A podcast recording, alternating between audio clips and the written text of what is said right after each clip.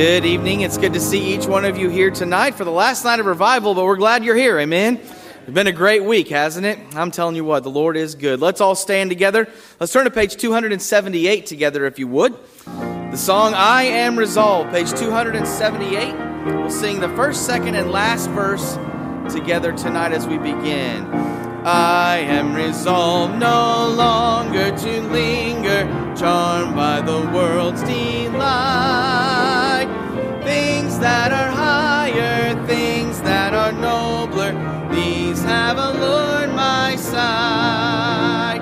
I will hasten to him, hasten so glad and free. Jesus, greatest, highest, I will come to thee. I am resolved to go to the Savior, leaving my sin and strife. He is the true one, He is the just one, He hath the words of life. I will hasten to Him, hasten so glad and free. Jesus, greatest, highest, I will come I am resolved, and who will go with me? Come, friends, without delay. Taught by the Bible, led by the Spirit, we'll walk the heavenly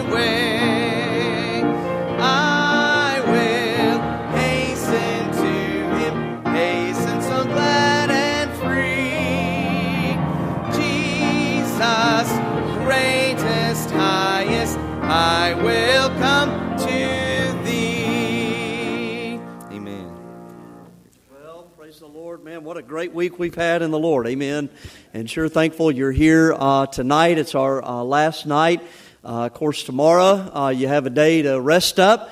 And uh, some of us have a day to prepare for Sunday. Amen. And so, but looking forward to being back in the Lord's house uh, Sunday morning. And so, if you are in the pastor's class, make sure you're already working in the letter R and, and getting uh, going on that. And our ABCs will get started back uh, in that. And then, of course, uh, looking forward to getting back into the book of Romans. And then, Brother Jack Parker, our missionary to Japan, is going to be preaching uh, Sunday night. And then, if you got kids in school, uh, in Faith Baptist School, they have Monday off for Columbus Day, all right? And so, uh, and I'm telling you, I'm looking forward to not getting out of bed for a while on Monday, amen.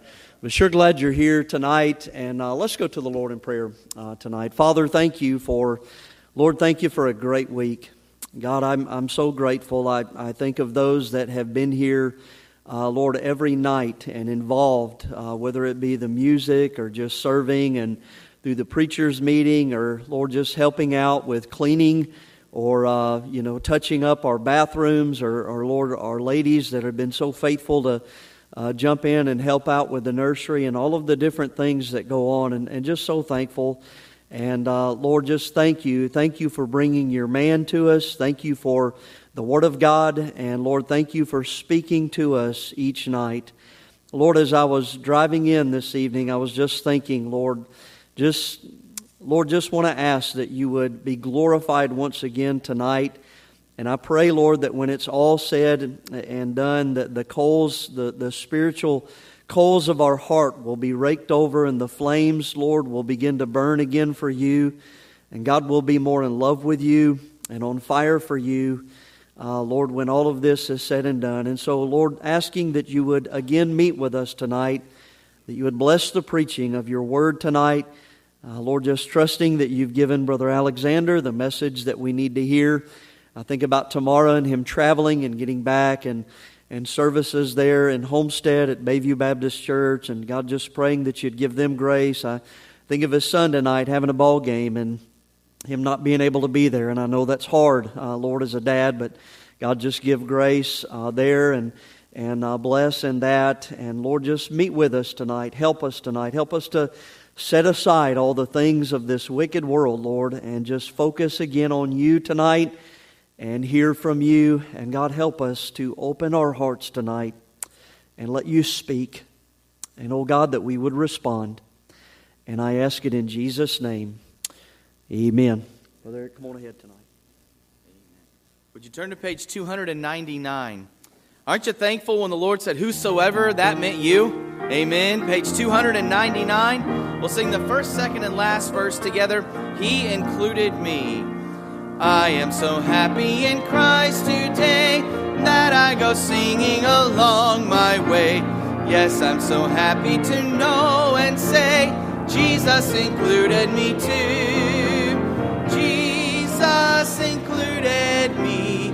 Yes, He included me. When the Lord said, Whosoever, He included me. Jesus included me. Yes, He included me. When the Lord said, Whosoever, He included me. Gladly I read, Whosoever may come to the fountain of life today. But when I read it, I always say, Jesus included me too. Jesus included me. Yes, He included me. When the Lord said, Whosoever, He included me.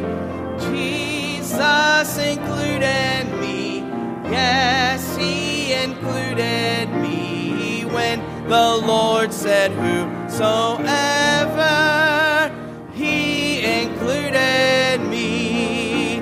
Freely come drink words the soul to thrill.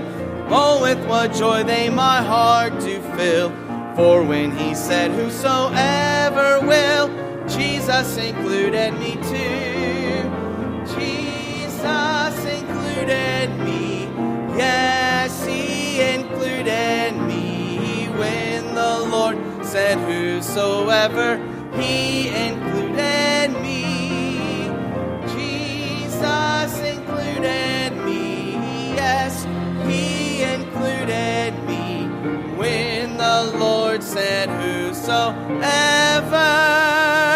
He included me. Amen. Let's go ahead and have our men uh, come uh, tonight. And again, we are taking up our offering uh, each night uh, this week, and anything that comes in not marked as tithes or, or missions will go uh, to the meeting uh, this week and being a blessing to the man of God. So let's pray tonight. Brother Will Kennedy, would you pray for us tonight?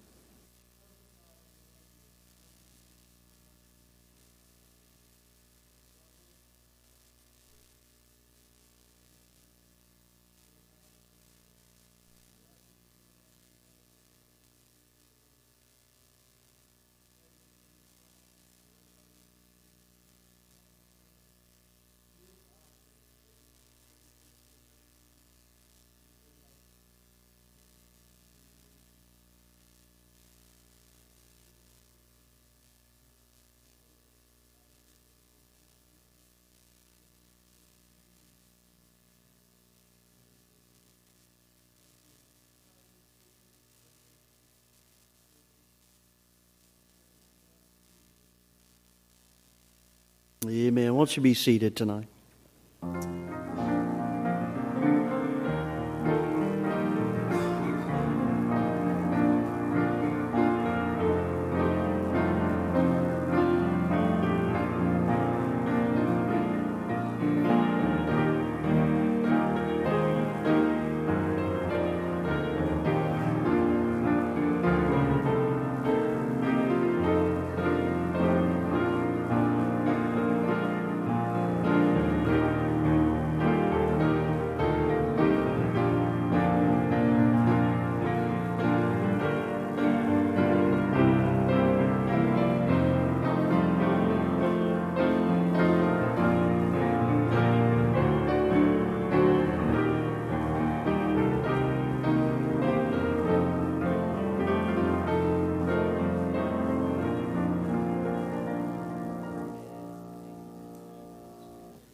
Page number 317 will be our last song tonight. If you would stand, please. Victory in Jesus. We'll sing all verses tonight.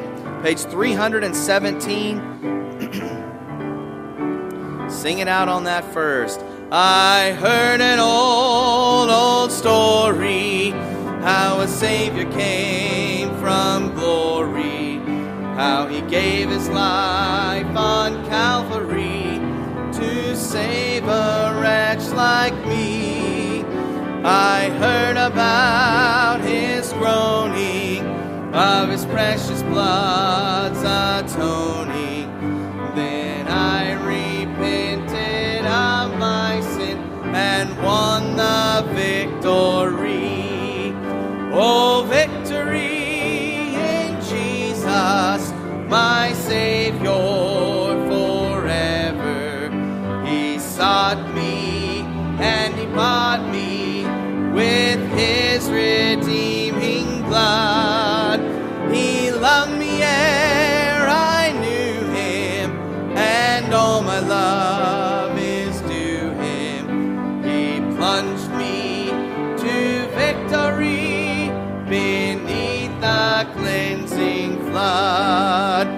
I heard about his healing, of his cleansing power revealing, how he made the lame to walk again and caused the blind to see.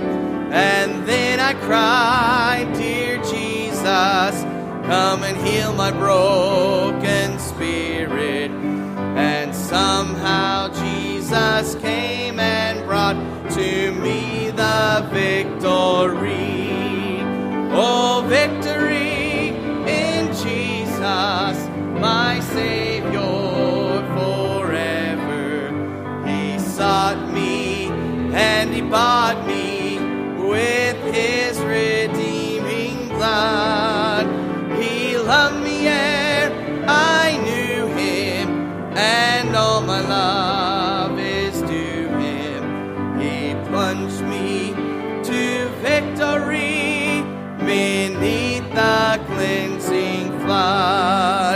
I heard about a mansion he has built for me in glory.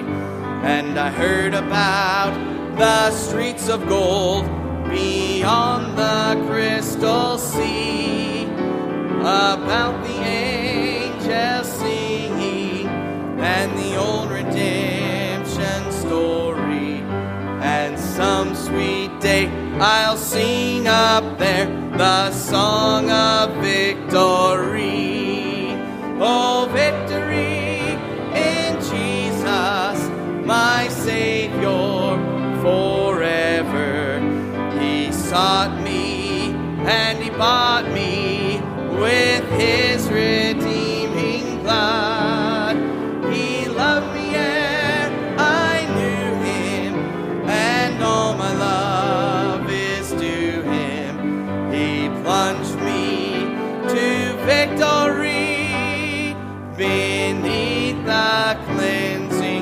flood. Amen. Great singing. You may be seated tonight. Just before the message, Brother Tim and Miss Anna Quinlan are going to sing tonight.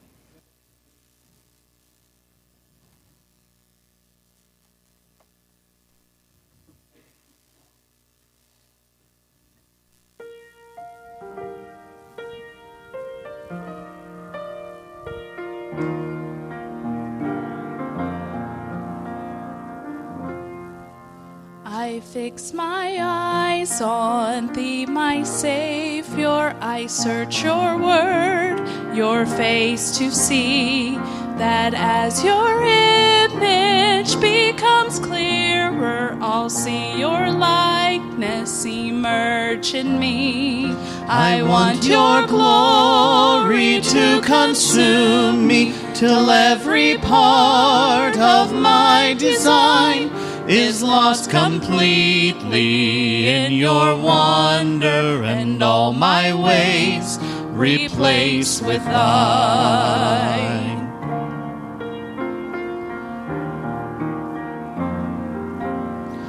I fix my eyes on thee, my Savior, that as I see a hurting face, your love will move me with compassion to go and touch them with your grace.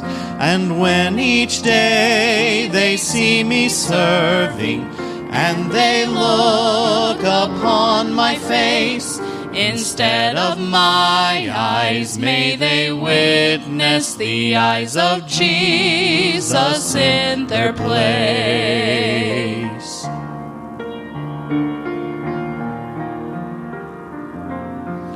I fix my eyes on thee, my Savior, that as I walk a troubled road, your face will radiate a glow that will show this sinner where to go.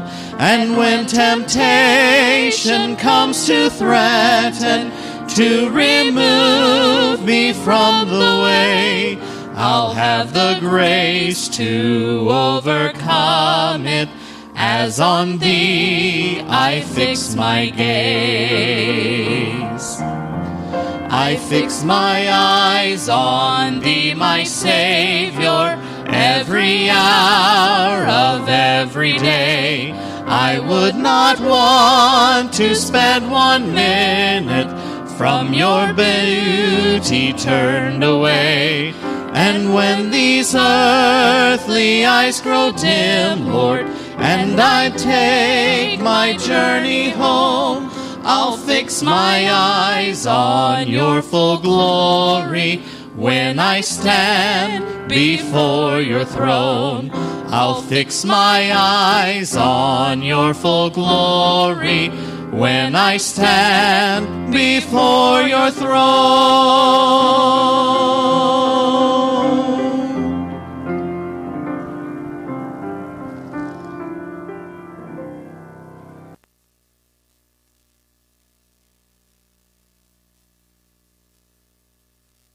And uh, sure appreciate Brother Ted, uh, Alexander, uh, just making it a point to be here with us. I know it's not easy, and you know, leaving your family and church and all of that stuff, and coming up here and ministering to us. But it's been a it's been a great week, and certainly the Lord's had His hand in it. Amen. So let's go ahead and finish up tonight, brother, and finish strong. So preach the word. Amen. All right, I'm going to have you take your Bible, please, and turn to 1 Thessalonians chapter number 4 tonight. The fourth chapter of 1 Thessalonians. I want to say thank you to the church for the comfortable place to stay. And uh, we settled it today. Q39 is the champion. Amen. we had to go to Jack Stack just to make sure about it, but I will probably not eat barbecue for a very long time. Amen. I am barbecued out. Amen. I'd probably, yeah, give me. I'd rather have beans and rice right now than barbecue. Amen. but it's been a blessing. Amen. And I appreciate your attendance to the messages and the sweet spirit that you've been easy to preach to. And I want to try to bring you something tonight that is uh, something I keep dealing with over and over. And uh, I, I don't think it's going to get any better. I think it's going to get a whole lot worse and that is that people are trying to steal our blessed hope and our comfort of the imminent return of Jesus Christ at the rapture. And I want to try to preach a doctrinal, not that they're not all doctrinal, but I want to preach a very doctrinal message tonight and try to lay out some things for you so that you can understand um, just exactly why I believe in a premillennial, pre tribulational rapture of all the saved of the times of the Gentiles. now, when I say all the saved, I don't say the church because not everybody's in the church. If you're not in a church, you're not in the church. Amen. Uh, the church is represented by a churches. Amen. And so I, I, say the rapture of the saved and the whole family of God is the way I say it. And uh, but anyway, I want to try to deal with this tonight. I want to encourage you, first of all, in the midst of doctrinal confusion. Uh, all around us today. Don't let anyone steal your comfort. 1 Thessalonians chapter 4, in reference to the coming of Christ at the rapture, the Bible closes this important section. We'll come back to this a little bit later, so I don't want to get into it right now. But with verse 18, wherefore, based on all the previous truths, which again we'll touch on here in a little bit, comfort one another with these words. I want to, first of all, try to give you some comfort tonight. Amen. Jesus Christ is coming again. Amen. Uh, I was just today texting with a preacher and found out that his son came out as a homosexual. I'm going to tell you, when stuff like this happens, it just makes you long for heaven more and more. Just makes you want to get out of all the sorrows and all the troubles and all the pains and all the heartaches and all, all the disappointments. It just makes you want to be with Jesus. Amen. And I'm glad to report that at any moment, Jesus Christ could come at the rapture. Amen. I won't turn there with you, but in Titus, we're also told about the blessed hope. Amen. The coming of Christ is called our blessed hope. So don't let anyone steal your blessed hope. Don't let anyone steal your comfort. Take your Bible, if you would, turn to Hebrews chapter 10.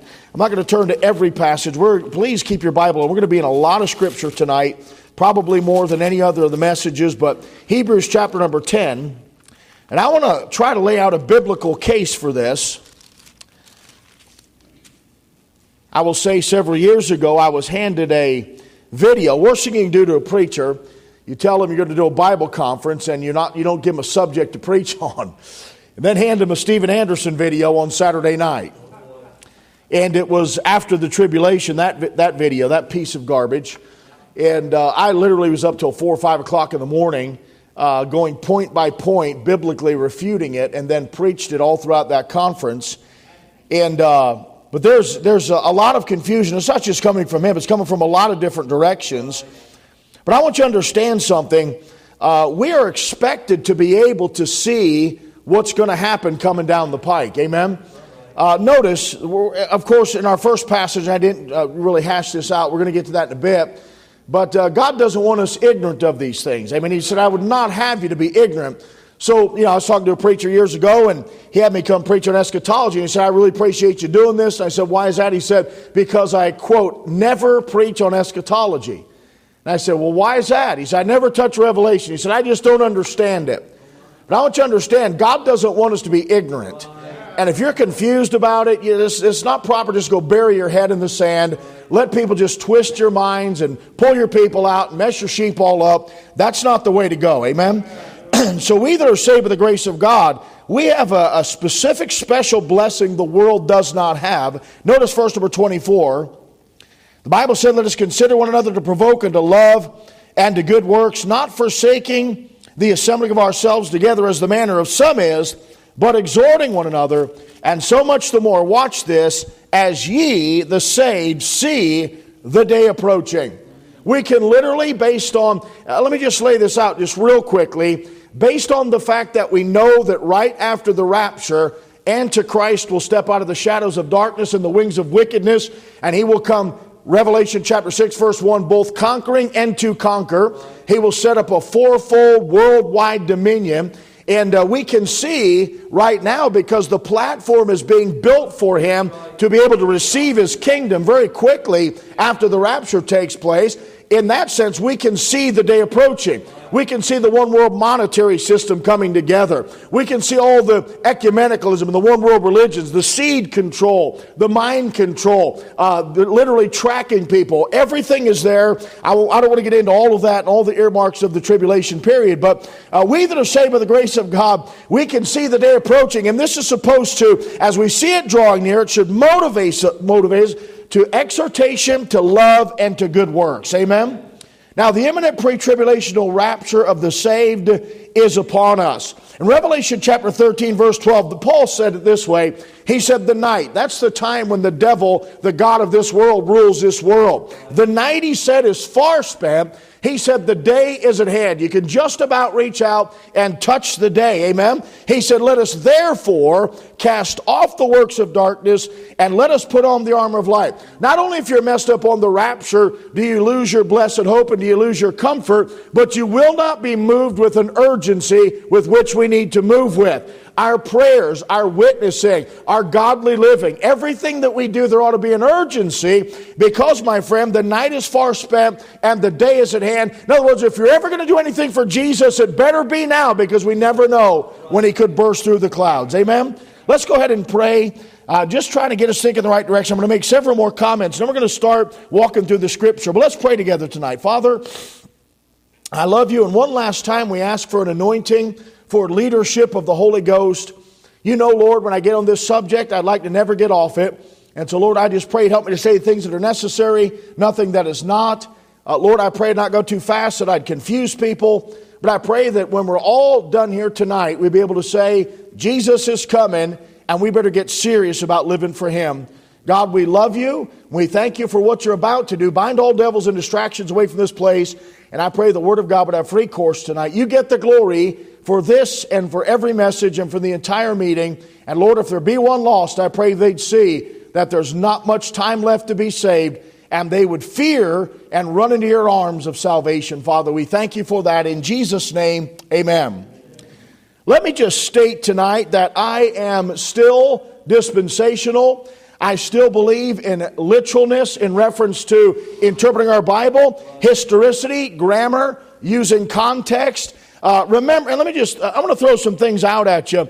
There are those that argue against our position. And I'm not going to lay out every reason for that, but there are a lot of people that say, well, you know, there are a lot of people in the past that were good people that did not believe this, they didn't understand this, or whatever the case is. Let me just remind you, and this is in reference to everything that you're going to come across theologically, the historical test is never the primary text, test in Christianity. In other words, what, what really the test is, is nevertheless what saith the scriptures. For example, if I wanted to teach adoptionism, and adoptionism was a prevalent heresy in the early to middle centuries, and that taught that Jesus Christ received his deity at his baptism. I could take you to a lot of authors, and I could literally almost have you convinced that adoptionism was a prevalent belief. And it was, but the Bible teaches completely against it. Amen? And so understand this, folks. It doesn't matter how many or who believed this in the past. You and I are standing on the shoulders of giants and theological systems and full understanding. We know in the last days knowledge will increase. We are benefiting from those that went on before us. But and I could really just do a whole message on evidence for a pre-tribulational rapture, not just premillennialism, but a pre-tribulation rapture in the writings of those that went before us. But I don't have time to do that. But I want to remind you that I'm not going to look tonight into history. I am a Baptist historian. I love the history of theology. I've taught a lot on historical theology and such uh, because you cannot study the Baptists without seeing the history of theology because what makes them Baptists was their theology and their doctrine, and so you just run smack into it. But what I want to use tonight is strictly the Word of God. Not emotionalism, not my opinion, not my anger uh, or being upset at what somebody else believes. Let me just say this. In the last few months, I have been emailed and messaged, and I have fielded questions, believe it or not, like this Preacher, you've taught a lot about this. Are we in the tribulation? One guy texted me and said, Do you think we're, this is the end? Do you think we're, I mean, like it's all over? And uh, so I'm getting questions like that. We literally had to discipline a man out of our church because he persisted in this idea that we are living in Revelation chapter 12 right now in the middle of the tribulation period, and you couldn't convince him out of it. He was going kind of tattletaling behind my back, and in one case, he went to one of our men and said, You know, the preacher's so stubborn and won't move off his position position on a pre-trib rapture. And Brother Chris said, Praise God, I'm glad that he is. Amen. Then the information made it back to me. But this guy was adamant. And you know why he believed that? Because he'd been on some astrological website of some crazy dude with a tinfoil hat. Amen. And uh, this guy was because of the alignment of the stars in Revelation 12 and the alignment that we just experienced here on planet Earth and what was happening when Jesus was born. You put all that together, and if you really look through the telescope long long enough, you can see this. It's just absolutely crazy. But this is the stuff that we're facing today. There was a stint when I was in evangelism, itinerant evangelism, and I was talking to pastor after pastor after pastor. There was a stretch of about six months where every single church, I'm talking about bar none, every single church I was in either had somebody try to bring Steven Andersonism in, they were a big Anderson follower, they had somebody that had split their church, was causing trouble in the church, or was starting to visit their church church and they're asking me all these questions, folks. There is a massive attack on this position of the pre tribulational rapture of all of the saved. Amen. At the same time, several prominent Bible teachers as of late have discarded their once held conviction of the pre trib uh, imminent rapture of the saints, now espousing the view that we will have to go through at least part of the tribulation period. Long, long ago, you know, it was uh, Marv Rosenthal of Zion's Fire, and then it became Anderson, and now there's just multitudes of people out there. I was telling your pastor, I was talking to a BBC graduate or his wife here about 10 years ago, my wife and I, come to find out he was in the graduate school and was finishing up eight years of education. Listen to me, he didn't know what his position was on the millennial kingdom. I'm going to tell you what, that is a much bigger question, even than the timing of the rapture, because it dictates your entire theological uh, system. How can you study for eight years past high school for the purpose of knowing your theology and not even know what your position is on the millennial kingdom? It absolutely blows my mind. But look, folks, we're living in days of confusion today. I'll give you an example. Not long ago, I ended up in a situation in Tennessee. Probably about seven or eight years ago, we pulled in on a uh, Saturday night uh, to preach on a Sunday for a preacher in the state of Tennessee. Last I talked to him, everything was fine. He hadn't bumped his head or anything like that yet, amen. I had been smoking marijuana or whatever makes these guys do this. Uh, but, I, but I sat down with him. Believe it or not, preacher, his wife made brisket, amen. I don't know why that seems to be the theme of this meeting, amen. Buckle up and eat brisket, I guess, amen. You put it all together. But uh, we sat down that night. His wife fed us. We sat down on the couch, and, and uh, my kids were all down in the bus, and they're, uh, you know, we had all of our kids at home then. They're getting prepared, and, you know, they're getting their showers, and my wife and his wife were sitting at the table. He and I sat on the sofa, and he looked at me and he said this. He said, Preacher, I have to tell you something before you preach tomorrow. I said, What's that, brother? He said, well, I just want you to know that we have gone uh, mid trib. And I was like, Ha ha, funny, right? You got any better than that? He's like, No, brother, I'm serious. And I was like, Really? I said, What the world did you do that for? And here was his response. Well, he said, Brother, there's just a couple of passages, and I was, uh, you know, I, I, I don't understand if it's not a mid trib. And a couple of passages just troubled me. And I said, Wait a minute. He said, How do you feel about that? Was his next question. I said, I think it's heresy.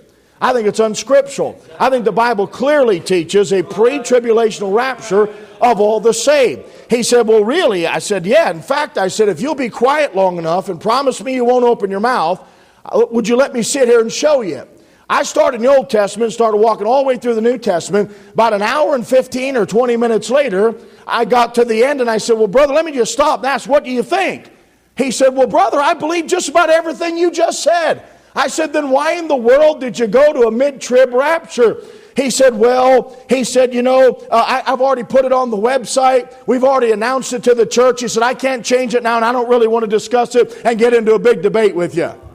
I thought to myself, how sad this is. Somebody comes along, sweet talking them, gives them a couple confusing questions. Instead of talking to somebody or praying it through or taking some time, seeking godly counsel from those that have maybe studied a little bit better than you have, they just jump on the bandwagon, change everything on the website, announce it to the church. I come to find out there was a family of about 12 in that church. The man owned a lucrative business and was dumping a bunch of money in the offering plate. I'm not saying that was the whole reason, but boy, there sure was a snake in the woodpile, I think it stunk to high heaven. Amen. Just so happened this prominent large family here, he came in here pushing this mid trib, and all of a sudden, you have seen it in the Bible for the first time in your life.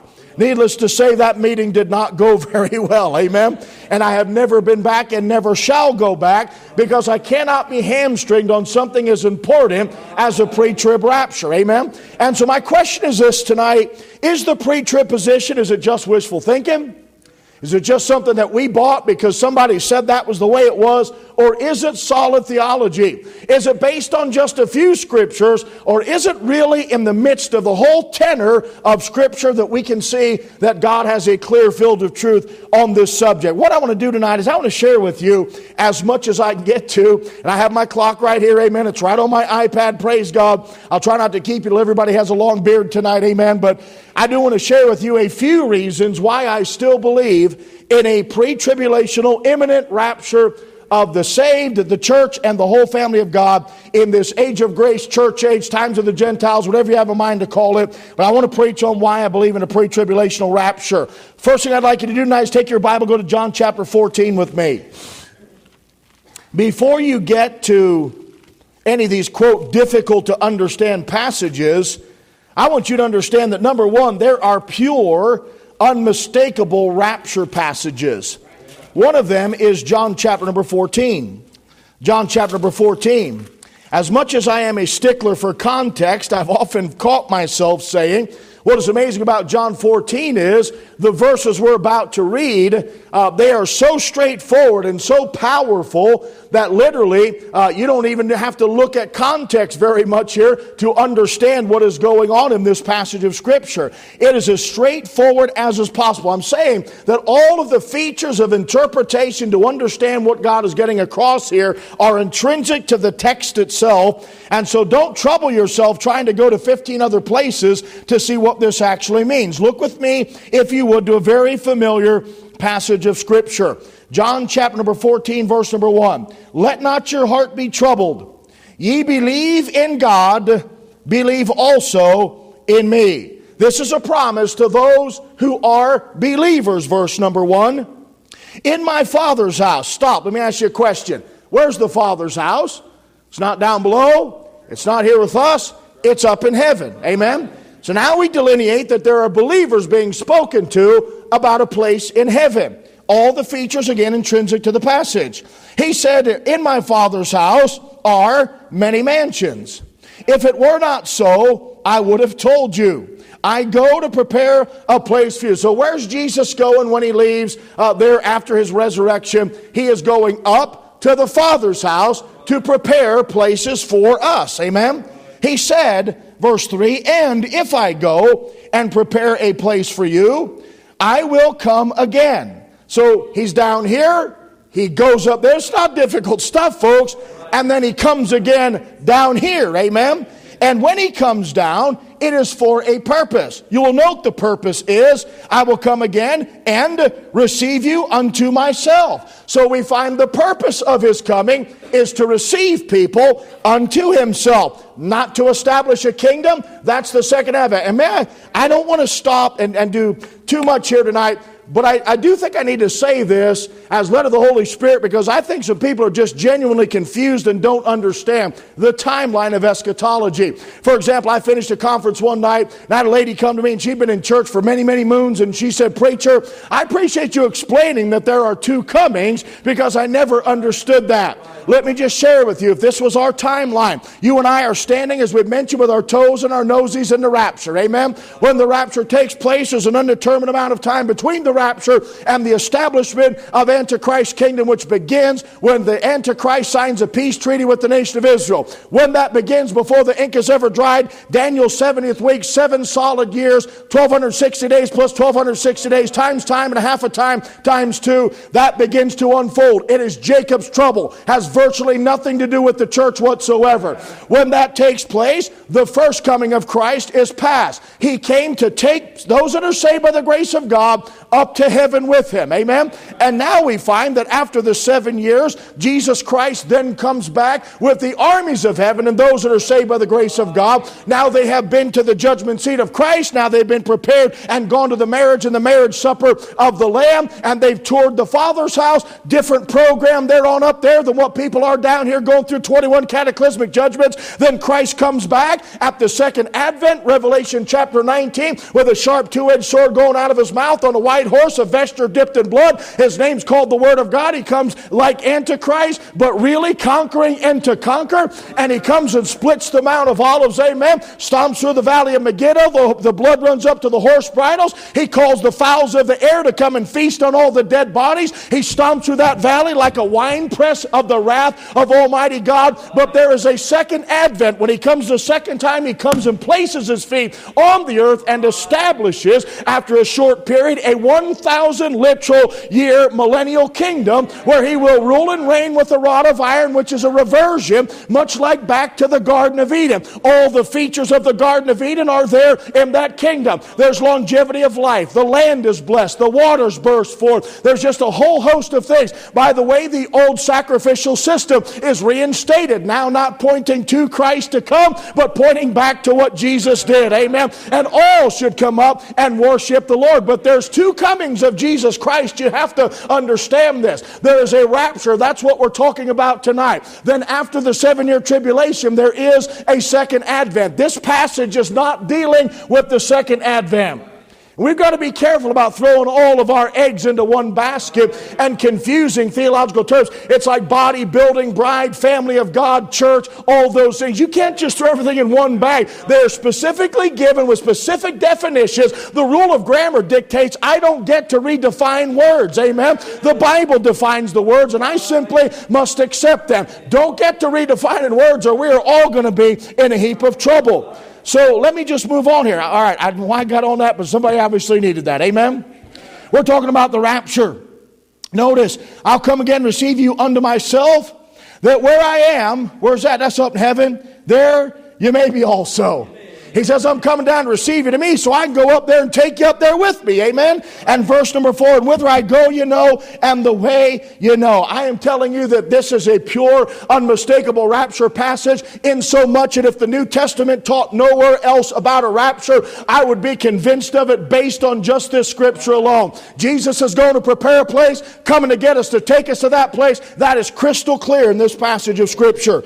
Take your Bible very quickly, go to 1 Corinthians 15. there are pure, unmistakable rapture passages. 1 Corinthians chapter number 15. And I'm going to talk about those two comings in just a minute. I want you to understand that that's not just an opinion. This is proven out in the scriptures, in so much that there is an, an entire set of scriptures that deal with them coming at the rapture and a totally different entire set of scriptures that deal with him coming back at the second advent. We'll talk about that here in just a minute. But 1 Corinthians 15, notice if you would, for sake of time, verse number 50. The Bible said in verse 50 down through verse number 53 Now this I say, brethren, that flesh and blood cannot inherit the kingdom of God, neither doth corruption inherit incorruption. Behold, I show you a mystery. We shall not all sleep but we shall all be changed in a moment, in the twinkling of an eye, at the last trump. For the trumpet shall sound, and the dead shall be raised incorruptible, and we shall be changed. For this corruptible must put on incorruption, and this mortal must put on immortality. Now, let me just state this to you because I really want you to understand this, because much of the confusion today has to do with people taking those two comings and mixing them together. And I want you to understand, by the way, they do this by not, first of all, there's a lot of reasons for this, and I just really won't get into all of it.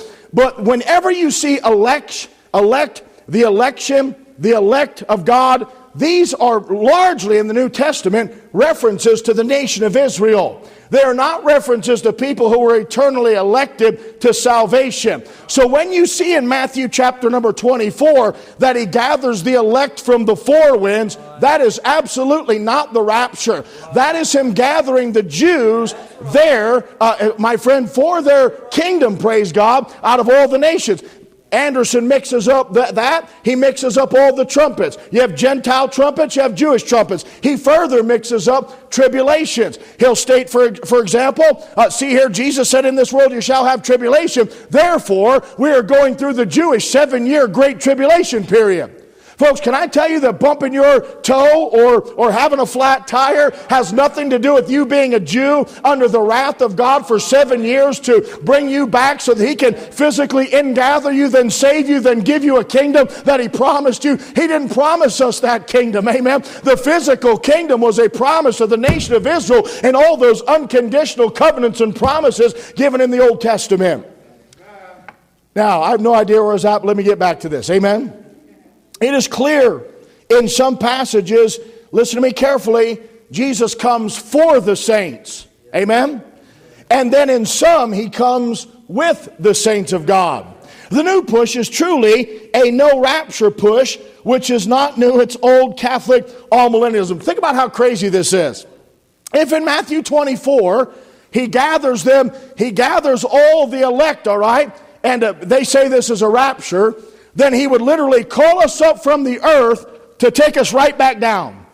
Like you're up to the clouds and boom, like a McDonald's arch, you're coming right back down. Amen. I don't know if you slide on the arch or not. It's just absolute insanity.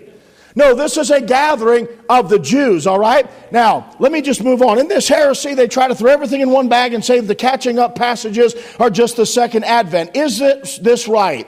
Let me give you a thought. The second coming is outlined in Daniel 2 44 and 45, Daniel 7 9 through 14, Daniel 12 1 through 3, Zechariah 14 1 through 15, Matthew 13 41, Matthew 24 15 through 31, Matthew 26 64, Mark 13 14 through 27, Mark 14 62, Luke 21 25 through 28, Acts 1 9 through 11, Acts 3 19 through 21, 1 Thessalonians 3 13, 2 Thessalonians 1 6 through 10, 2 Thessalonians 2 8, 2 Peter 3 1 through 14, Jude 14 and 15, Revelation 1 7, Revelation 19 11 through 26, Revelation 22 7, 12 and 20. The rapture, however, this is Jesus coming for the saints, is outlined in John 14 1 through 3, 1 Corinthians 15 1 through 53, 1 Thessalonians 4 13 through 18, Romans 8 19, 1 Corinthians 1 7 and 8, 1 Corinthians 16 22, Philippians 3 20 and 21, Colossians 3 4, 1 Thessalonians 1 10, 1 Thessalonians 2 19, 1 Thessalonians 5 19, 19, 1 Thessalonians 5 23, 2 Thessalonians 2 1, 1 Timothy 6 14, 2 Timothy 4 1, Titus 2 13, Hebrews 9 28, James 5 7 through 9, 1 Peter 1 7 and 13, 1 John 2 28 through chapter 3 and verse 2, Jude 21, Revelation 2 25, and Revelation 3 10. By the way, if you have a mind, go look those passages up. Two entirely different things happening. One, he's coming for the saints. One, he's coming with the saints. These are two different events. You cannot mix them together. In the rapture, did you know there's no reference to Satan? But in the second coming, Satan is bound. At the rapture, he comes for his own. At the second coming, he comes to earth, or rather comes with his own. In the rapture, he comes in the air. At the second coming, he comes to the earth. At the rapture, he claims his bride. At the second coming, he comes with the bride which he has already claimed. In the rapture, only his own shall see him. In the second coming, every eye shall see him. At the rapture, the great tribulation begins. At the second advent, the millennial kingdom begins. And so, what are you trying to say? I believe in a pre tribulation rapture because of clear rapture passages, dozens and dozens of them, that have nothing to do with the second advent coming to set up a millennial kingdom. Now, I want you to, I want to do something tonight uh, that I, I hate when preachers do this to me, but it's got to be done. Amen? Take your Bible, go to Revelation chapter 4, and hold your finger there. And we are actually going to flip back and forth.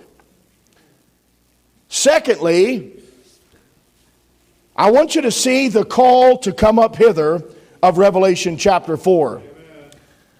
Now, you may have heard this, but I want to prove this to you biblically. And that is that John's rapture in Revelation chapter 4. By the way, there's a lot of raptures in the Bible. Amen? I'm not trying to confuse you, but Enoch was raptured. Amen? And uh, we have prophets raptured, and now we've got uh, John being raptured. There's just a lot of things in the Bible that deal with catching away. Amen? But this specifically I want to deal with here is John's rapture. John is caught up into heaven supernaturally, okay? And this is an allegory, or you could call it a shadow or even an arrow that points to our rapture. And not only does it point to our rapture, but it delineates for us the timing of our rapture. Now, why do I say that? Hold your finger in Revelation chapter 4, and then hold your finger in 1 Thessalonians chapter 4. One of the best ways to interpret Scripture is with other Scripture. Amen? Here a little and there a little. Here a little and there a little. So notice, if you would, here the call to come up hither in Revelation 4. Now, I want to very quickly look at Revelation 4 with me quickly. And uh, look at verse number 1. Hold these both passages. We're going to go back and forth, okay?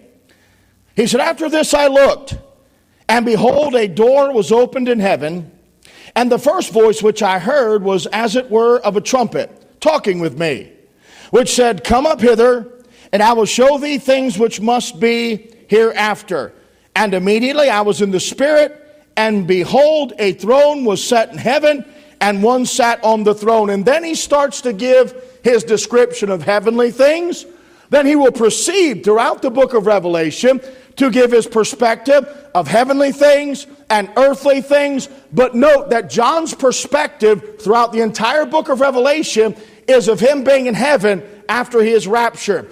John is not seen back down on earth until Revelation 17 at the judgment of the mother of harlots when an angel catches him away, takes him into the wilderness, and he sees the judgment of the great whore. And incidentally, my personal belief is, biblically and literally, I believe he's taken to the wilderness of Rome. I do believe Roman Catholicism will be the head of the ungodly one world religion. And I believe he possibly looking at Vatican City out in the trees somewhere, amen, uh, there in Revelation 17. But my point is, his perspective is that he is raptured, and all through the tribulation, John is up in heaven.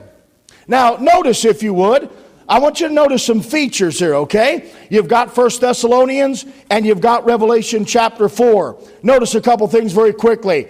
I want you to notice that there are features in both of these passages that are identical. I also want you to note that they are in chronological order, insomuch that if we are wrong on this interpretation, then there's no point even trying to interpret the Bible. This is so simple. God makes it so crystal clear that He puts all the features in one passage, all the features in another passage, which incidentally, we know that 1 Thessalonians chapter number 4 is clearly a rapture passage. Amen? And when you take that and you lay it next to John's, you begin to realize that John's is a type, a picture, or an arrow that points out the features of our rapture. Notice, for example, there in uh, John or uh, Revelation chapter 4, he said, After this I looked, and behold, a door was opened in heaven. Now, let me just remind you this. When doors are open, they have a function. Either somebody is going out or somebody is coming in. Well, this is a door that is opened in heaven for Jesus Christ to depart out of, to come down in the clouds for the rapture. So he sees a door. And what would we find in 1 Thessalonians chapter number 4, verse number 16? The Bible said there, watch this, for the Lord himself shall descend from heaven now, he's descending from heaven through the door of heaven, coming down. I want you to notice there's a door alluded to here, and there is a door in Revelation. But I want you to notice how it becomes much more clear than that here in just a moment. Look over again to Revelation chapter number 4 with me. The next feature is the voice of God. He said, And I looked, and behold, a door was opened in heaven, and the first voice which I heard was as it were of a trumpet. I want you to notice that John hears a voice, and I want you to go over to 1 Thessalonians chapter 4, verse 16. The Bible said the Lord himself shall descend from heaven, so he's departing through the door of heaven with a shout and with the voice of the archangel. I want you to notice that Jesus is leaving heaven in both passages, amen. Or there's a door open at least in both passages. And now you see this voice in both texts of Scripture. Go back to Revelation chapter 4. Notice the third feature. The Bible tells us there, this is the voice of God, and there is shouting going on, amen. And uh, notice what he said. So we see that. And then notice the trumpet. The Bible said, After this I looked, and behold, a door was open in heaven, and the first, first voice which I heard was as it were of a trumpet talking with me. So now we find a trumpet in that text. Go back to 1 Thessalonians chapter 4, verse 16. He said, For the Lord himself should descend from heaven with a shout with the voice of the archangel and with the trump or the trumpet of God. we, of course, believe that Gabriel, praise God, he's been practicing and waiting for a very long time. He's wet his lips. He's done shined up his mouthpiece, amen. He's ready to plug that dude in. And when the Father says to Jesus, go get him, he'll turn to Gabriel. Gabriel blow the trumpet so loud it will wake the dead, amen. So there is a door and there is a voice and there is a trumpet in both texts of Scripture. Now, if the Lord was trying to confuse us, I mean, why on earth would he do this, my friend, unless this was actually uh, really mirror passages of Scripture. Revelation chapter number 4, notice also uh, that there is a call to come up hither. Notice what he said. At this trumpet was talking with me, which said, Come up hither, and I will show thee things which must be hereafter. Now, again, go back, if you would, to 1 Thessalonians chapter number 4. The Bible says, For the Lord himself shall descend from heaven with a shout, the voice of the archangel, the trump of God, and the dead in Christ shall rise first. Could I tell you that included in the fact that the dead in Christ rise first, and we which are alive are caught up, within that, my friend, there must be a call to come up hither. For example, just imagine, amen if I was, uh, it, it, just imagine that you were uh, deaf, all right? And uh, I said this to preacher. I said, uh, and you're sitting there and you're watching me. And I said, preacher, I want you to come up hither. You couldn't see what I said. You did not hear it. But all of a sudden, you see preacher come up and he starts coming to me. You could tell what I said to him based on the action that followed. And I would submit to you in this passage of Scripture, we know that there's a voice. We know that God is yelling. Amen. We know that there's a trumpet. And the very next thing that happens is people start rising up to heaven. So the question is, what did God actually say in 1 Thessalonians chapter 4? Well, we discover what he said based on the action that followed. Immediately, people start rising up to heaven. So I would submit to you, it's not a stretch at all to say there's a call call to come up hither in Revelation 4, and there's a call to come up hither in 1 Thessalonians 4. So you have a door, the voice of God shouting, a trumpet, and a call to come up hither.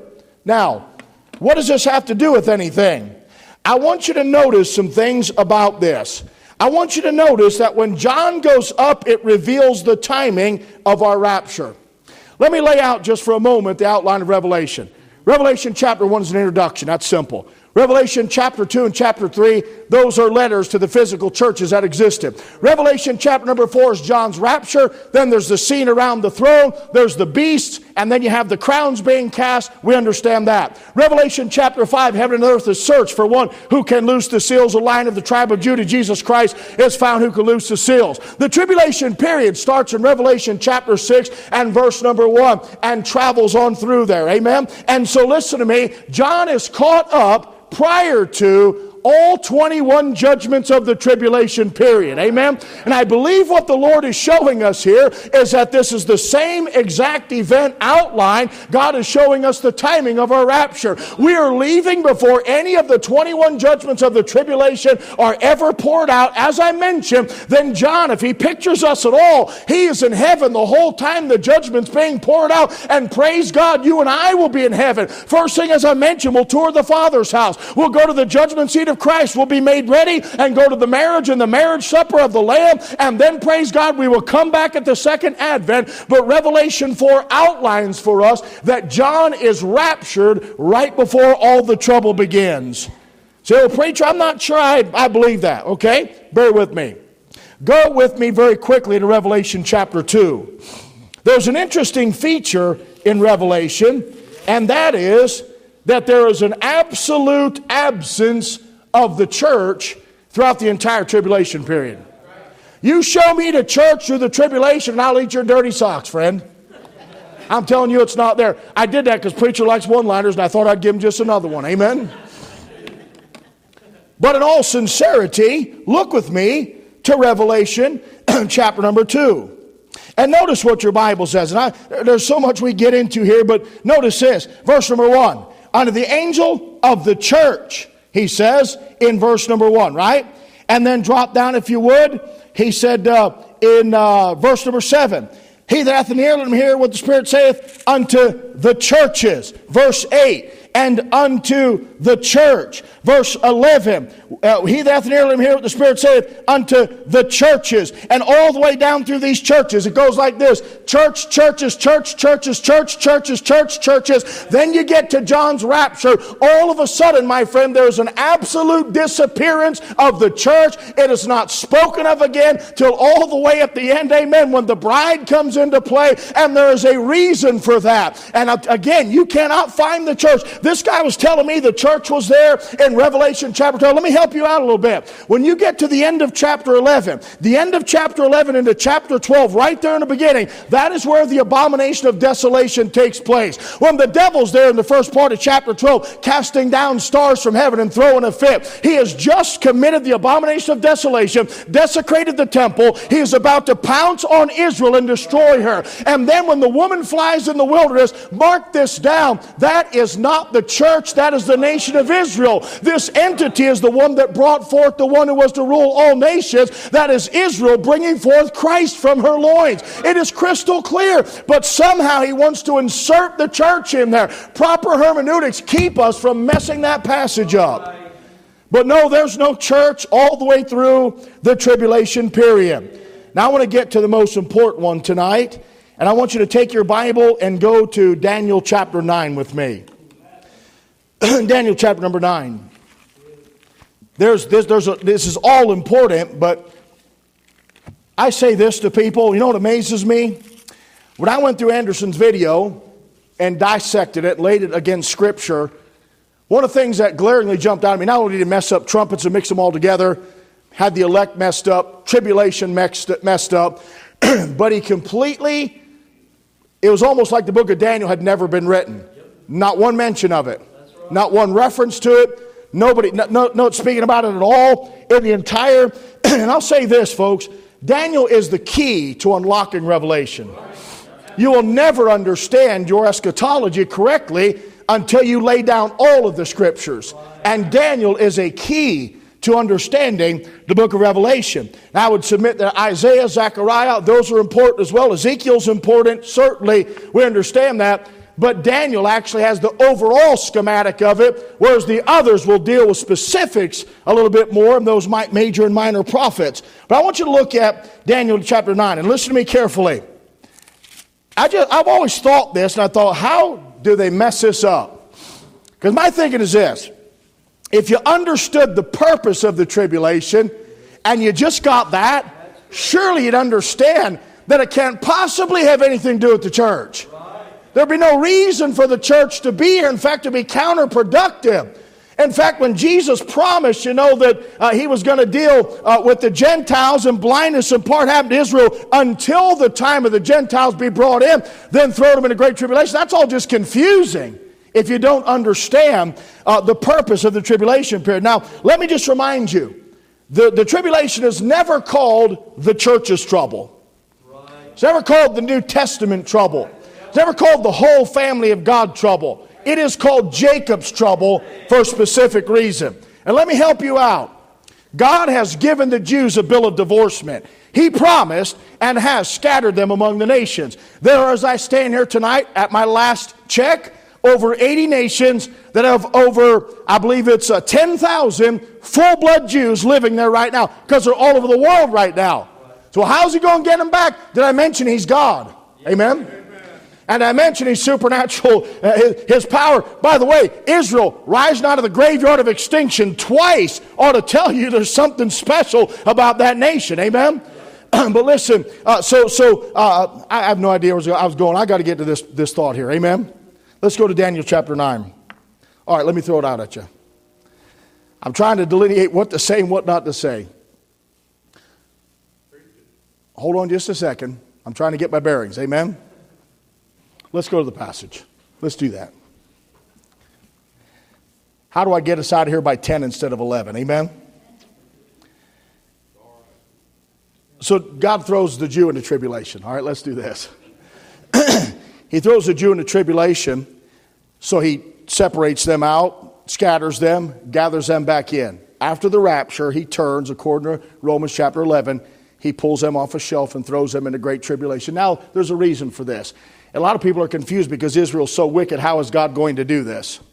So he throws them into tribulation, and here's his purpose, all right?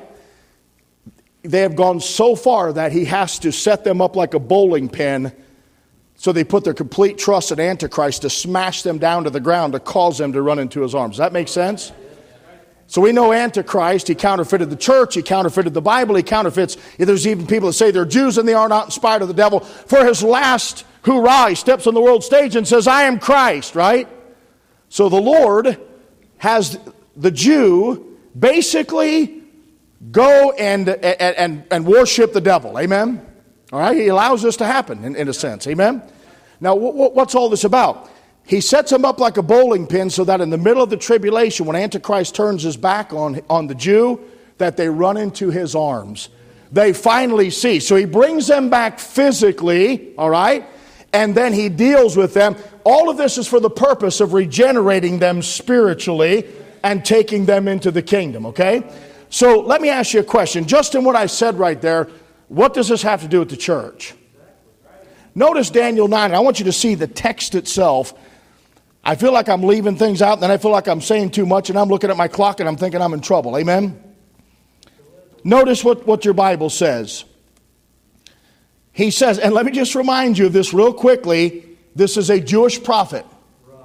And this Jewish prophet is giving a message to Jewish people, and he is a prophet of the Jewish God. Amen? Jehovah, Yahweh, the Hebrew God.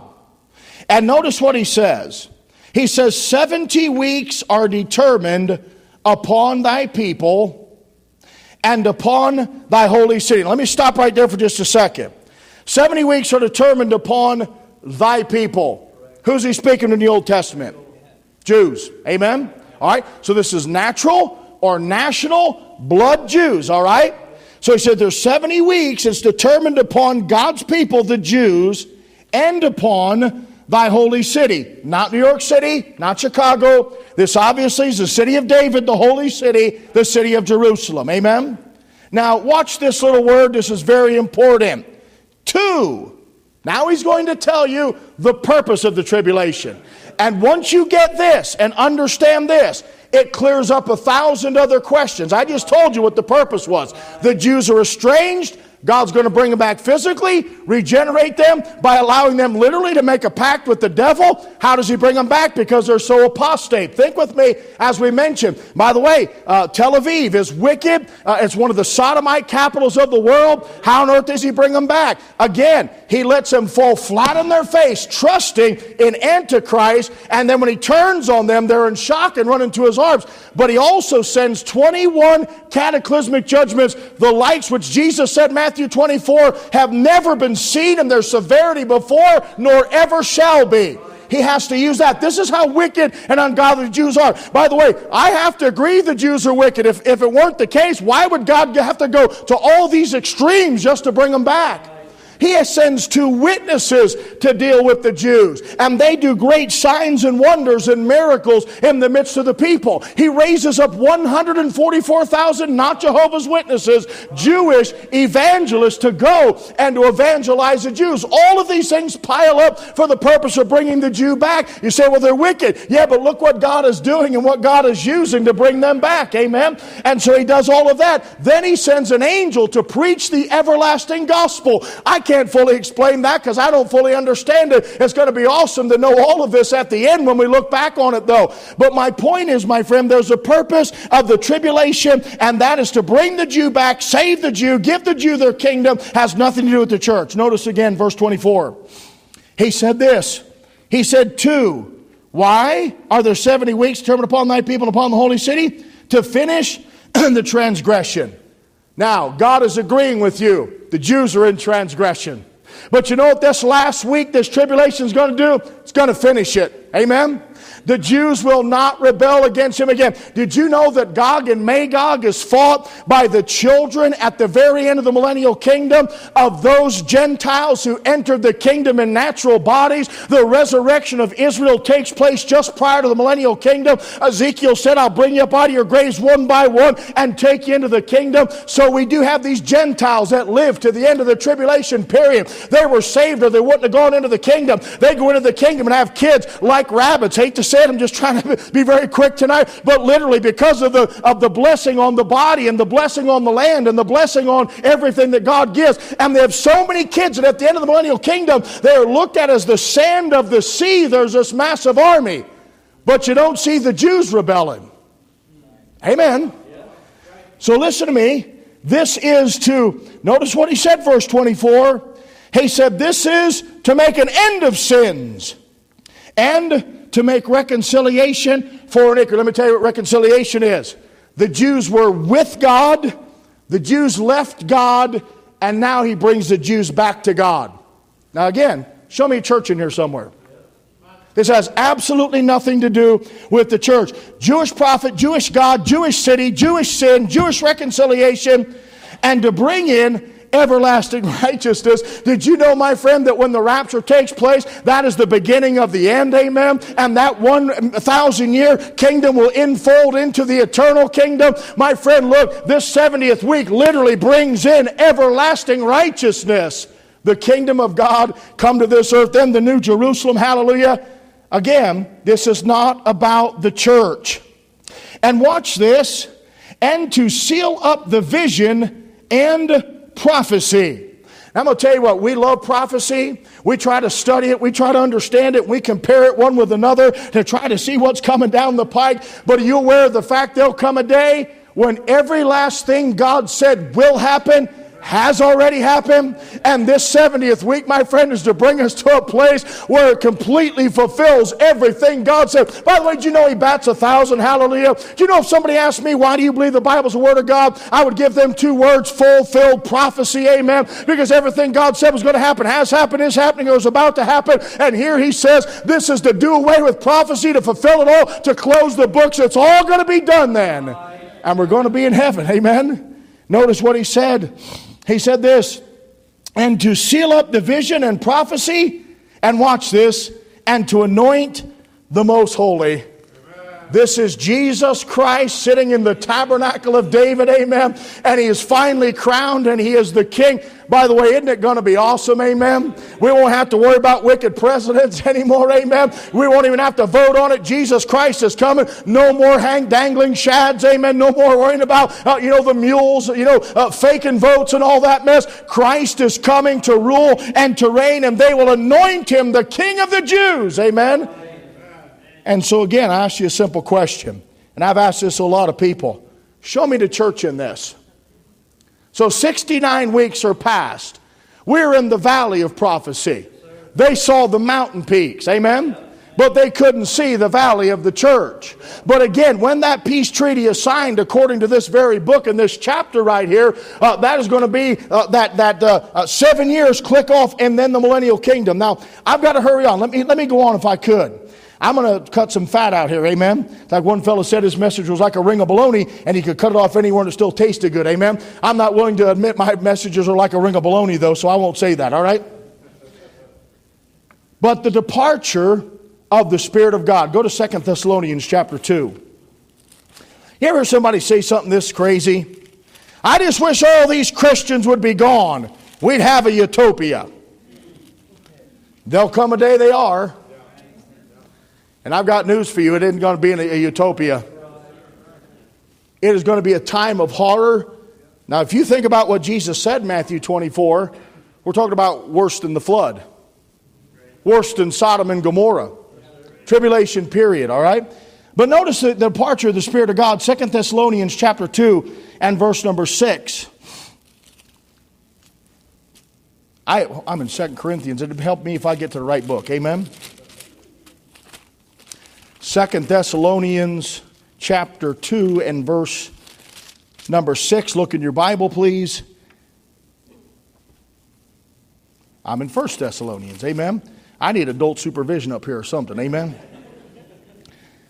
You ever just get so many things running through your mind you just can't compute? Amen.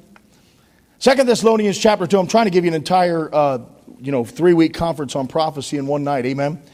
Second Thessalonians chapter 2, verse number 6. And now you know what withholdeth, that he might be revealed in his time.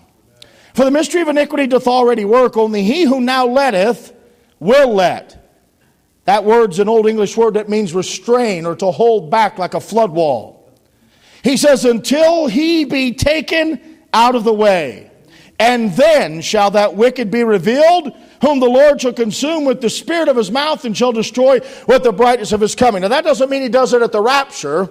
What he's saying is the wicked Antichrist will be revealed, who seven years later, when Christ comes back at the second advent, will destroy him. Amen?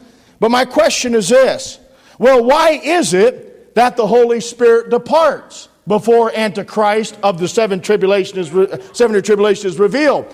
And the reason is because his influence is largely in and through our lives. Amen? And when every saved person leaves, the influence and empowerment and conviction of the Holy Spirit leaves. So that which is holding back, you know who's holding back? the Holy Spirit, but He's using us. The church is holding back the corruption and the wickedness and absolute moral destruction of this society. So, again, for those who would say, I can't wait till all the Christians are gone, won't it be great? No, it won't. It will be horrible. We will see the evil hearts of men completely unrestrained, with no church around to be salt and to light and bring any conviction or shame upon their lives. The tribulation will be filled with wicked, ungodly men my point is this the Spirit of God departs before the wicked one is revealed. The church and all the family of God leave here, the Spirit's influence leaves, and then the Antichrist comes. Now, I want to do something again. Take your Bible, go to Matthew 24 with me. Matthew 24, and we're going to flip to a couple scriptures and then Revelation 6. I really feel it's important if I do nothing else tonight Further, I want to make sure that you understand that we are not talking about a mid trib rapture, we're talking about a pre trib rapture. Now, this often gets cloaked in this terminology. Well, I'm pre wrath. Now, let me help you tonight. So am I. We leave before all of the wrath of God. However, what they're saying is we don't believe the wrath starts till halfway through. Therefore, we're going to be here for the first three and a half years. Now, to be clear, the Jews experience a great degree of peace during a time when God is still pouring out his judgments upon this planet. The 21 judgments of the tribulation begin in the beginning of the tribulation period, although Antichrist has the Jew in his back pocket, in essence, is fooling them until the midway point of the tribulation period. But the big push today is to get us to accept a mid trib rapture. Now, I want you to notice Matthew 24, and I'm going to go hold Revelation chapter 6, and we're going to go back. We're going to bounce back to Daniel uh, here in just a minute as well. But please just bear with me, and I want to show you another, what I call a dovetail or hand in glove, uh, two passages of Scripture. Okay? So let's look here, Revelation chapter 6. Okay, you've got it? All right, now. Here's what I would submit to you. First, let's do this before we go further. I want to clarify this, and then we're going to come back to this. Look at verse 15 in Matthew 24. He said, When ye therefore, speaking to the Jews, shall see the abomination of desolation, spoken of by Daniel the prophet, stand in the holy place. Whoso readeth, let him understand. I want you to understand this. And this passage is largely if not completely in total chronological order. Verse number 15 is the halfway point of the tribulation. How do I know that? I'm not going to turn to every passage for sake of time. Write down Daniel 9:27. And in the midst of the week, he, for the overspreading of abominations, he shall break the covenant, okay? That's clear. That is in Daniel chapter 9 verse 27. The halfway point of the last week so 1,260 days in, amen? Times is years, okay? So you have two years, time, and then a half a time. That's three and a half years times two. It's broken down into two different sections. So my point is this. In Matthew 24, don't, don't miss this. Verse 15 is the halfway point of the tribulation. Now I'm going to give you some real deep theology. Don't miss this. And the stuff that he talks about before, it's in the first half. It's really hard to understand. You might want to write this down, okay? Now, so and now let me give you the flow of the entire chapter. He starts and he talks about some destruction in AD 70. He goes into uh, he goes right into the tribulation period up to the halfway point and the abomination of desolation continues on through to the end of the tribulation. And then that's when he talks about the great Jewish trumpet and calling the elect from the four winds and bringing them in even all the way up. There's a 75 day intermittent period end of Daniel chapter 12 I don't want to get into all of that. There's a judgment of the nations reconstruction of an earth that's an absolute chaos a cleansing of the temple that takes place in there. But even the judgment of the nations he's going to go into in Matthew chapter 25 so this is all tribulation period, the end of the tribulation, halfway point, end of the tribulation, end of the, uh, end of the second advent, and all the way into the judgment of the nations, which is after the second advent. leading up into the millennial kingdom, okay? Is everybody still with me? Does anybody even care at this point? Amen? All right. Now, notice this. I want, you, I want you to see some things. Look back to uh, verse, let's start in verse number five for sake of time. They're asking him some questions, he's answering them, and he says this For many shall come in my name, saying, I am Christ, and shall deceive many. Revelation chapter 6, verse number 1. I believe Jesus is alluding to this. Not just all that came before him, but he is the actual culmination of all that came before him. He is the final one who steps on the world stage and says, I'm the Messiah. Receive me, I'll fix everything. Uh, chapter number 6 and verse 1 I saw him, the Lamb open one of the seals, heard as it were the noise of thunder, one of the four beasts saying, Come and see. And I saw him, behold, a white horse. That speaks of uh, purity. This is a counterfeit of Jesus Christ.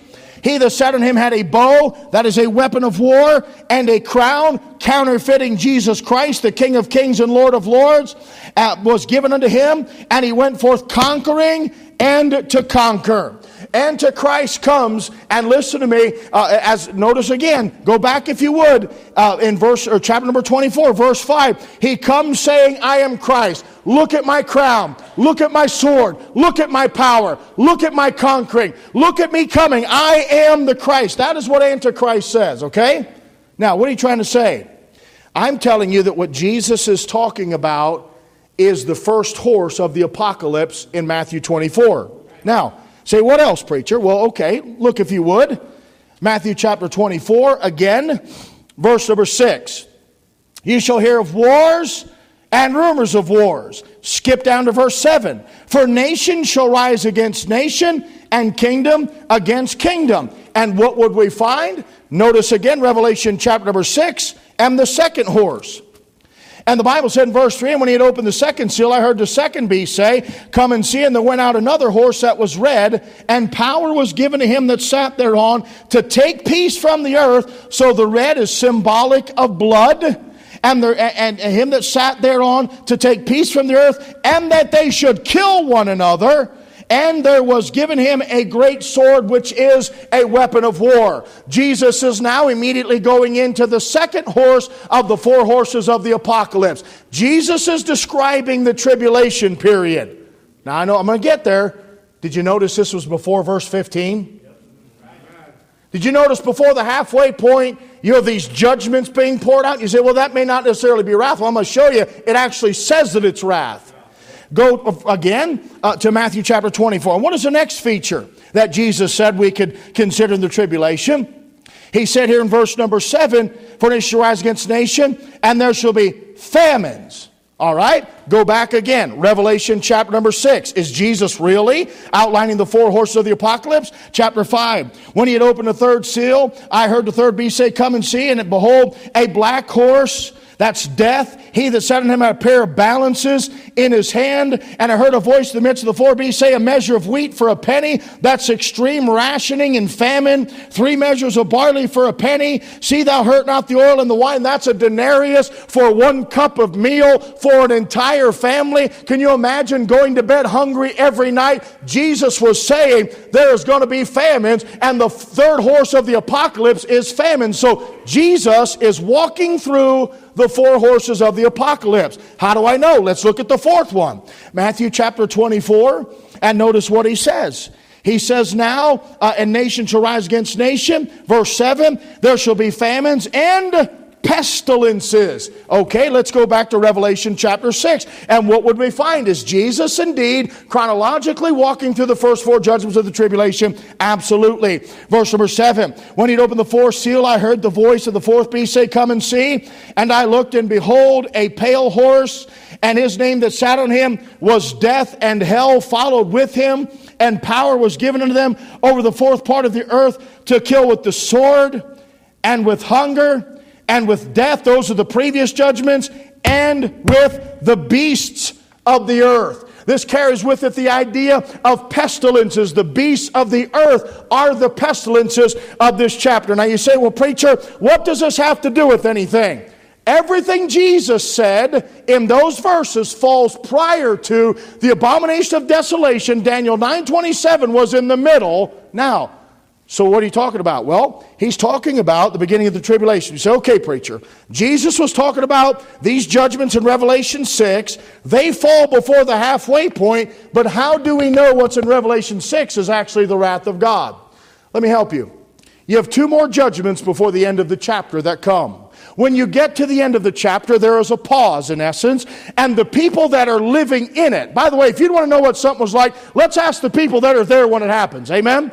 And as they look back and assess, would you notice what they said about what they're going through and have gone through in the first judgments? Is this the wrath of God? Because if this is the wrath of God and you claim pre wrath, then you've got to go up, uh, you've got to be going up at the beginning or before the tribulation comes. Am I right about that? If this is wrath, and you say, Well, I'm pre wrath, and you believe in a pre trib rapture just like me, you can't make this not wrath. For notice in Revelation 6, drop down with me.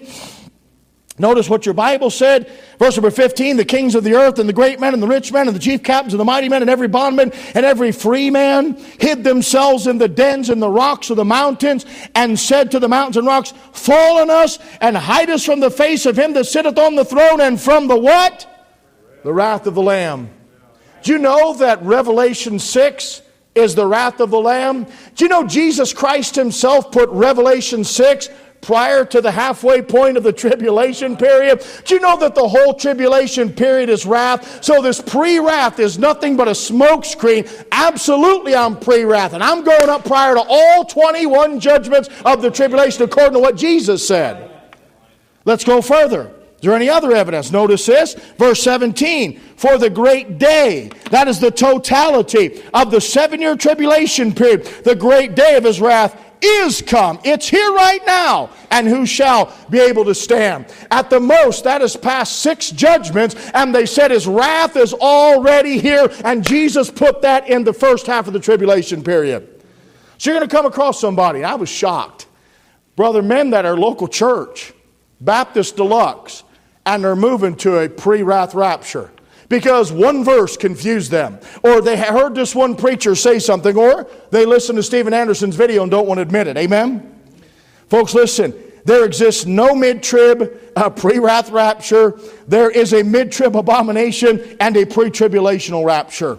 Now, let me take you to 1 Thessalonians chapter 5 tonight. Go to 1 Thessalonians chapter 5.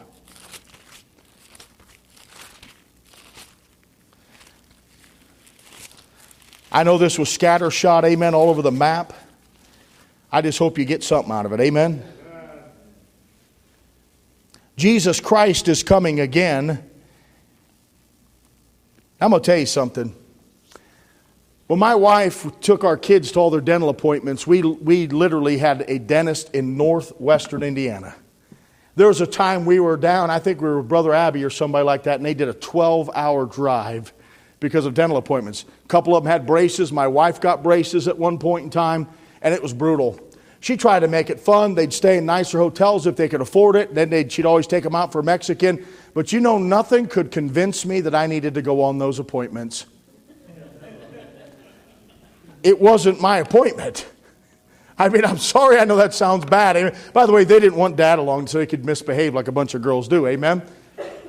But it wasn't my appointment it was my daughter. I went for my appointments, amen. I didn't go for enough as a kid, but I went for my appointments. But can I tell you something? We don't have an appointment with God's wrath in the tribulation. And do you know why that is? Because Jesus Christ hung on a cruel cross and all the wrath and fury of God was poured out, and the whole sins of the world were piled on him. And he literally became sin, he that knew no sin, that we might be made the righteousness of God in him. I don't have to finish the job. Otherwise, Jesus lied when he said it is finished. It's not like we get saved, plus we take a real good beating in the first half of the tribulation. No, that's not how this works. Amen. Christ took care of all my sin, positionally, past, present, and future. I am completely forgiven. And now I don't have an appointment with wrath. I've got a different appointment. Amen? They went for their appointments, I went for my appointment, and that is how it should be. Notice 1 Thessalonians chapter 5, verse number 9. For God hath not appointed us. Who's the us? Drop back to verse uh, number five, ye are all the children of light and the children of the day. We are not in the night nor of the darkness. Amen. And so the Bible says, God hath not appointed to us the children of light and the children of the day. We don't have an appointment with wrath, but what's our appointment? To obtain salvation that is the redemption of our body, the completion of it all. When in a moment, a twinkling of an eye, we are all changed, hallelujah, and we're given those glorified bodies, and we finally see Him as He is and become like Him completely. We have an appointment to obtain salvation by our Lord Jesus Christ. Why in the world anybody would want to switch appointments? Amen? I'm getting a root canal. Would you like to go do it for me? What are you, nuts? Amen? God is going to punish the Jews, throw them into great tribulation, and go to such great extents, my friend, that it is almost unfathomable. And why it is that Christians are trying to include themselves in that? Why they think the 70th week, although it's all Jewish and it has to do with a Jewish God, Jewish prophecies, a Jewish city, Jewish sins, Jewish reconciliation, a Jewish king, a Jewish crown, all of that, why they want to try to steal that and get included in it is beyond me. I like the story a whole lot better the way it's already written. Amen? I like this deal where Christ had complete grace and all my sins are washed away. And God is no longer angry at me, upset with me, or mad at me. In fact, He bids me to come boldly to the throne of grace because I have perfect peace and communion with Him. Why in the world He would take all of us, whom he, Jesus took all of our punishment, and then punish us again for another three and a half years or seven years makes zero sense biblically. It takes away everything Jesus did. It's like, well, now you got to trust Jesus, plus you got to endure a real good beating too. No, that's not how it happens. Now, if you compare this to Romans 8 1, it gives you a double, double whammy. Amen? Romans 8 and verse number 1 says, There is therefore now only three and a half years condemnation. Is that what your Bible says? Amen? The New Living, Rap, Cussing, whatever Bible they just came out with doesn't even say that. Amen? They've got so many filthy, rotten versions out there today. There is therefore now no condemnation. Now listen, if I, go, if I have to go into tribulation, I get to heaven and say, wait a minute, Lord. You said I didn't have any condemnation. Amen? We literally have an argument, a controversy with God. But thank God we can believe His promises. He is true to His word. And what He's telling us is don't listen to those people who say that you still got to get punished. Jesus took it all. There's no condemnation to them which are in Christ Jesus, who walk not after the flesh, but after the Spirit. I am glad to report to you Jesus is coming again. Amen? Amen. And he's coming before all seven years of the tribulation period. you know what amazes me? These nuts that used to be Baptists now they're buying buckets of rice. I'm all for stockpiling ammo, but not for a tribulation I'm not going to be here for. Amen? But they're moving to Montana. They're building bunkers. They're putting containers underground and trying to hide out. There's a lot of people, man, that what's going to happen when the tribulation comes? Well, I'll be busy hanging out with Jesus. Amen. We'll be busy going to the judgment seat of Christ and praying that we'll just get some crowns that we could cast at his feet and then going to the marriage of the Lamb. Hallelujah. How glorious is that going to be? So I'm just looking for the tribulation period, preacher you'll probably be here for it because you're all messed up. You're looking for the tribulation.